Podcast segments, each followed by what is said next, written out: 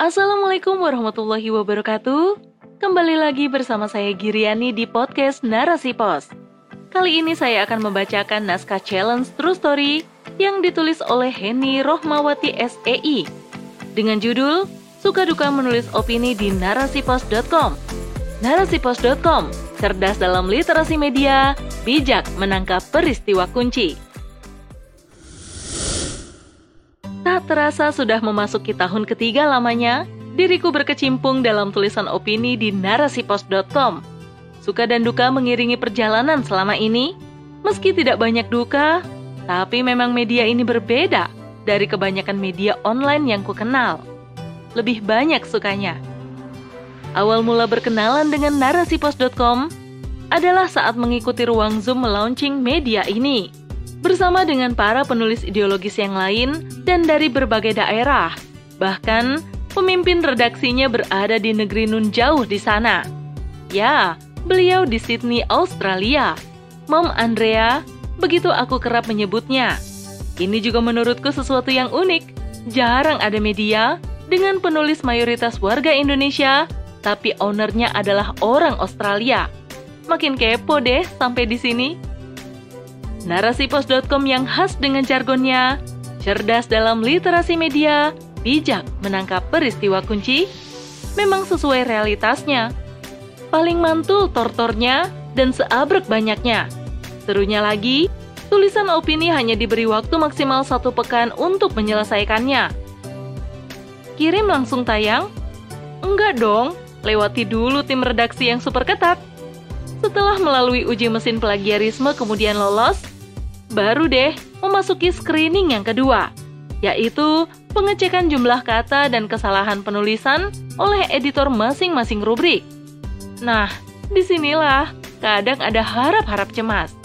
Akankah tulisan yang sudah dibuat semalam suntuk bisa ditayangkan atau dikembalikan? Tulisan perdanaku yang lulus sensor kala itu adalah cinta tanah air versus nasionalisme. Alhamdulillah, lega rasanya. Berikutnya, ingin selalu bisa mengirim tulisan dengan harapan bisa tayang. Ternyata tak semulus yang dibayangkan. Setelah membuat tulisan dengan juru sekali duduk dan sangat percaya diri, ternyata tulisan malah dipulangkan lagi. Karena masih banyak typo, angka plagiat pun masih tinggi. Ya, wajar. Masih mempelajari teknik cantik membuat parafrasa. Setelah sekian lamanya belajar dan terus belajar dari kesalahan, akhirnya aku menemukan cara agar tulisan layak dimuat. Dengan segenap konsep yang pernah didapat, dengan latihan yang terus memutar otak, Allah berikan petunjuknya. Apabila tulisanku tayang, Masya Allah, hari itu serasa hari keberuntungan. Pernah suatu ketika, beberapa tulisanku belum bisa ditayangkan. Ada kesedihan dan kebingungan. Di tengah keadaan seperti ini, aktivitas lain datang menyibukkan diri. Akhirnya, aktivitas menulis terbengkalai dan terlalaikan. Ketika ingin mencoba lagi, seolah tak mampu. Tangan ini serasa kaku. Akal pun seolah tak mampu berpikir sekreatif dulu.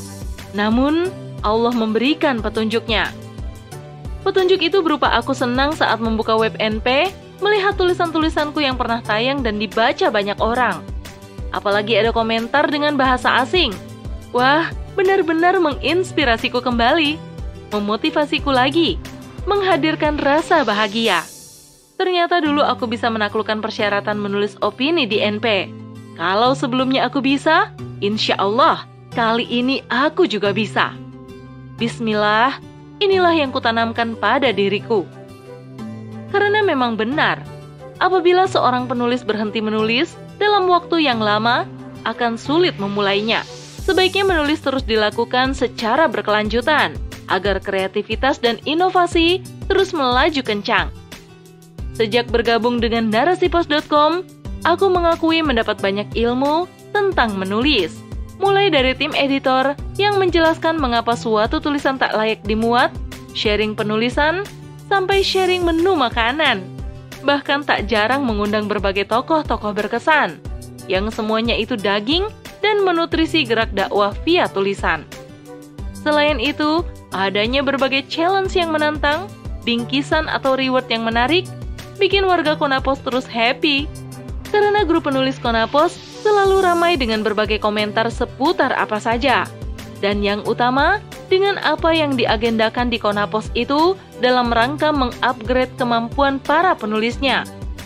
Satu lagi yang tak kalah seru adalah disusunnya buku antologi dari berbagai tulisan terbaik kontributornya. Menurutku, itu yang paling berkesan. Di saat banyak pihak yang kurang memperhatikan para penulis hebat, dikala lingkungan banyak yang abai dengan hasil tulisan, narasi post dot com hadir dengan segenap award-nya. Reward-nya menjembatani kami para penulis baru yang mencoba terjun dalam kancah peperangan pemikiran dengan tulisan semakin maju. Terima kasih narasi post dot com. Semoga narasi post dot com selalu berjaya dalam mencerdaskan umat untuk menyambut peradaban mulia. Barakallahu fikum, wallahu a'lam bishawab. Wassalamualaikum warahmatullahi wabarakatuh.